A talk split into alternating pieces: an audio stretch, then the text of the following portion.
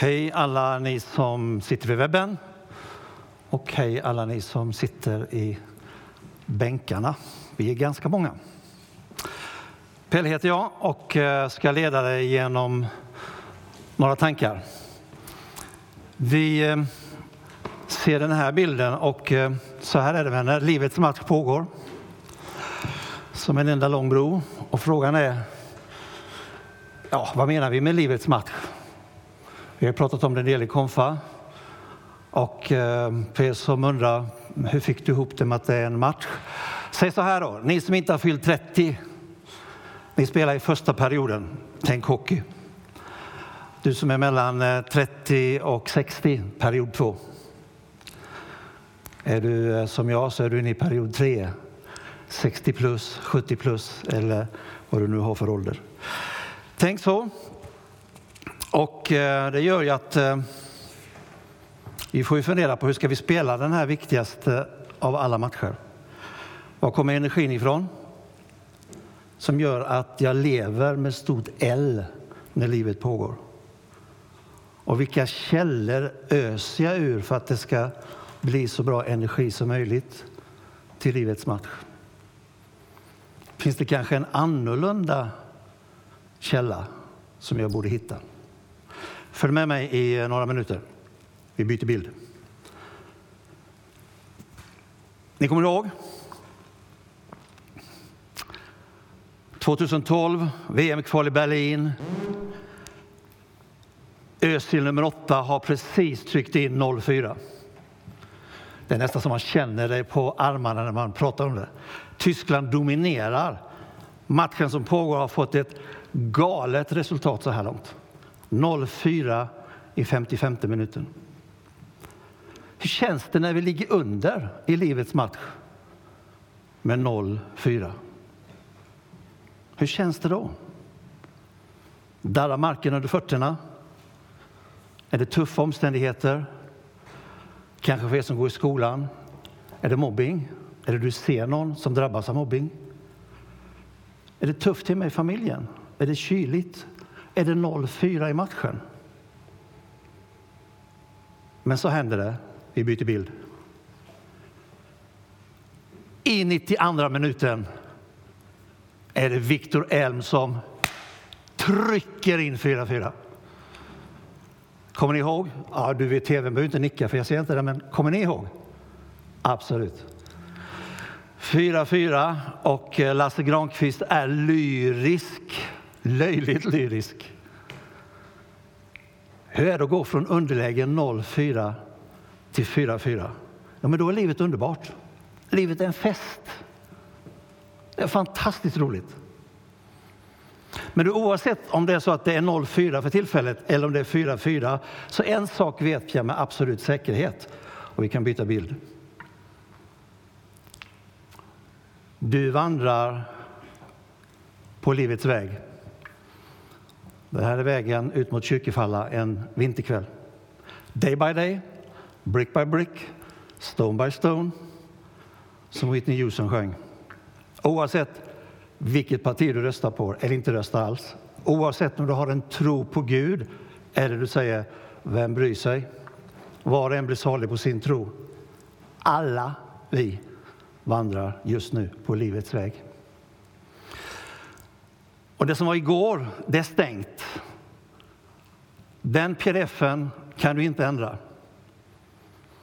Ja just det, jag kommer ihåg igår. Uff, det blev inte bra. Den är stängd. Det som är imorgon, oskrivet dokument, det är inte öppnat än.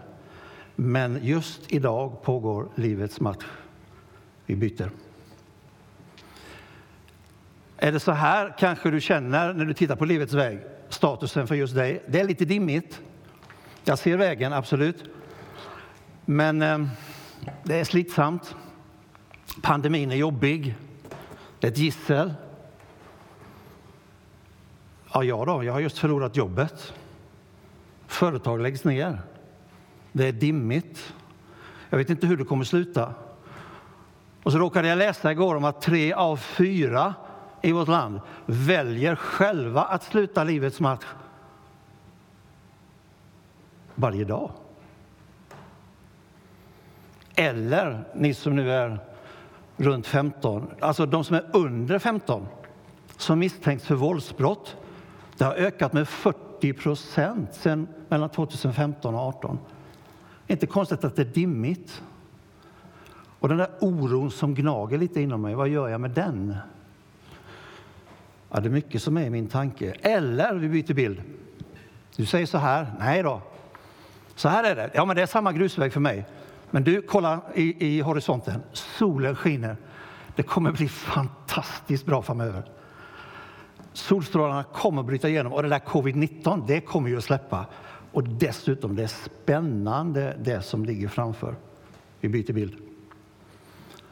Oavsett om du känner dig hemma i bilden överst eller den nedersta, så är det ändå så att vi vandrar på livets väg. Och det gör vi idag, denna söndag.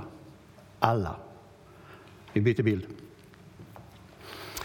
Tillbaka till Elm och glädjen. Men det är ju de där frågetecknen. Vad gör jag då med alla mina frågor? Hur hanterar jag det där som jag grubblar på? Till exempel, det händer att vi jämför oss. Mm. Om jag bara hade haft samma lyft som min granne. Han lyckas alltid. Eller, varför fick jag inte komma på intervjun? Mitt C V är klockrent. Varför kommer jag aldrig till ro riktigt här inne? Det där som jag förstår att konfagänget och en del andra pratar om, att det ska finnas någon form av inre frid. Var är den? Sen kan vi prata om de stora frågorna. Alltså, okej, okay, matchen kommer ta slut. Ja, du menar så, ja. Mm, det gör den. Matchen tar slut. Ja, men vad händer då? Vart är jag på väg då när matchen tar slut? Den frågan är besvärlig. Inte denna söndag. Vänta till vi är så gamla som Pelle. Då kan vi börja fundera kanske på. Eller ännu äldre. Men de gnager inom mig lite grann. Vad är det som är mer som väntar? Vem kan ge mig svar?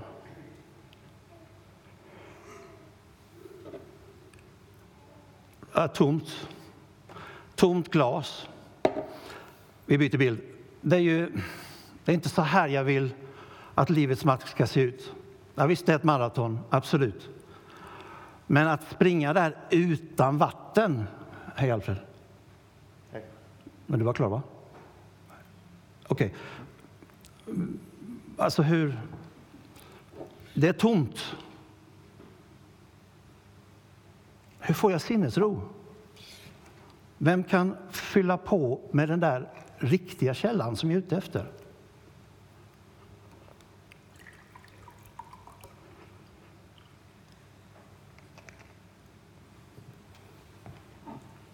Alfred är bra.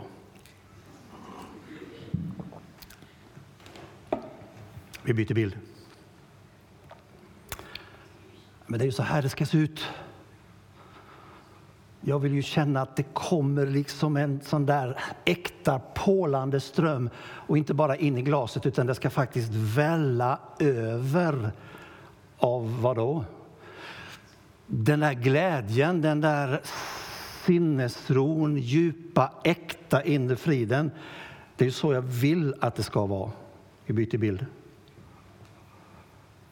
Har du läst vad läkaren har skrivit? Alltså läkaren Lukas, han som bland annat har skrivit de goda nyheterna. Han var inte ensam författare, utan han hade tre andra polare som också skrev goda nyheter. Nya testamentet, Gunnar, va? Ja, det är det. Just det, Lukas. Vi kommer ihåg. Nyheten blev goda för den här kvinnan också. Hon hämtade vatten mitt på dagen. När ingen var där. För in i staden, då fick hon bara elaka blickar. Hon som levde med en man för tillfället som inte ens var hennes man. När hon kom fram till brunnen så sitter en man där och säger: kan du ge mig lite att dricka? Du, säger kvinnan, som är jude. Du brukar väl inte be en samaritisk kvinna om vatten? Och Jesus svarar. Vi byter bild. Om du kände till Guds gåva och vem där som ber dig om något att dricka, så skulle du ha bett honom och han skulle ha gett dig levande vatten. Varifrån ska du få levande vatten, sa kvinnan. Vi byter bild. Jesus svarade: den som dricker av det här vattnet blir snart törstig igen. Men den som dricker av det vatten jag ger blir aldrig i evighet törstig igen. För mitt vatten blir en källa inom honom som porlar fram och ger evigt liv. Byt bild. Men var han som sa: om någon är törstig så kom till mig och drick. Den som tror på mig, ur hans inre ska strömmar av levande vatten flyta fram. Vem är han som kan ge sinnesro och inre djup frid? Jo, det är snickarsonen Jesus från Nazaret. Jo, men det är ju tvåtusen år sedan. Vad är det med Tibro och söndag den trettonde att göra? Vad är det som han gjorde som gör att du och jag kan få ha strömmar av levande vatten som flyter fram? Vad är det vi ska tro på och hur hänger det ihop? Då ska du få en liten sekvens här som startar, och följ med. I början fanns ordet, ordet fanns hos Gud och ordet var Gud. Han fanns hos Gud i början. Genom honom blev allting till och utan honom blev ingenting till. Och så sa Gud: låt oss skapa människor till vår avbild, lika oss själva. Och han skapade dem till man och kvinna, dyra ögonstenar i Guds ögon. Men så hände det. Genom synden och en enda människa, Adam, så kom synden in i världen.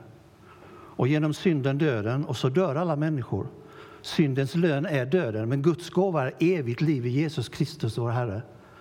Gud gav oss en fri vilja att välja det som gör ont eller det som är gott. Människan är fri att fatta sina egna beslut. Beslut som får konsekvenser.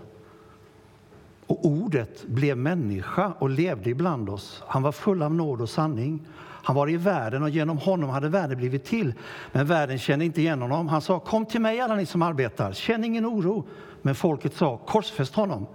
Och innan sitt sista andetag, då sa han: det är fullbordat.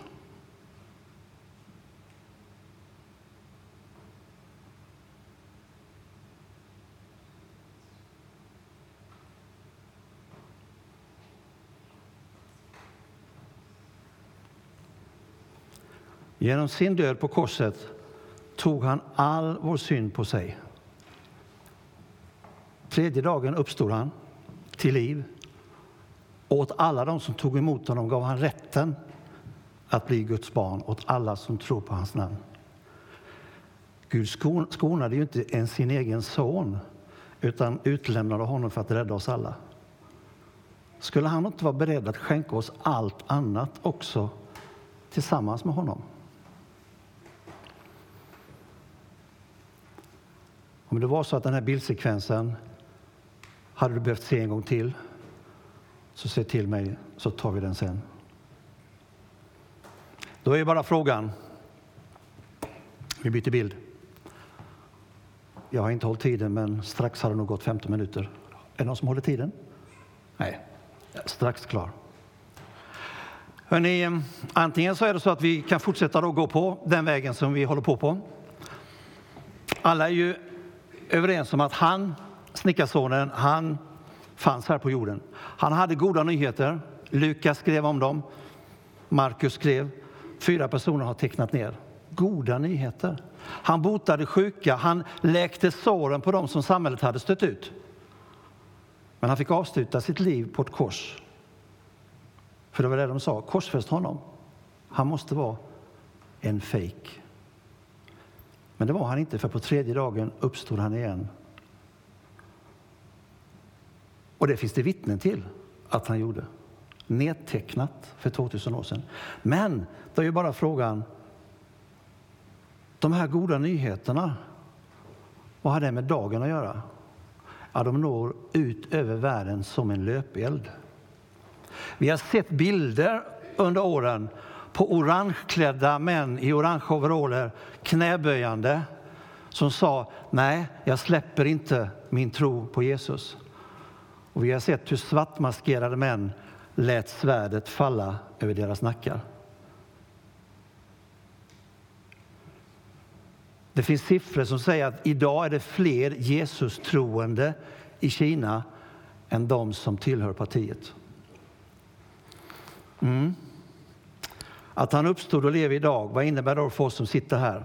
Eller du som är där framför din dator eller din tv-skärm. Det innebär att du och jag har ett val, så enkelt är det. Du kan fortsätta att gå på din väg. Livets match kommer att fortsätta.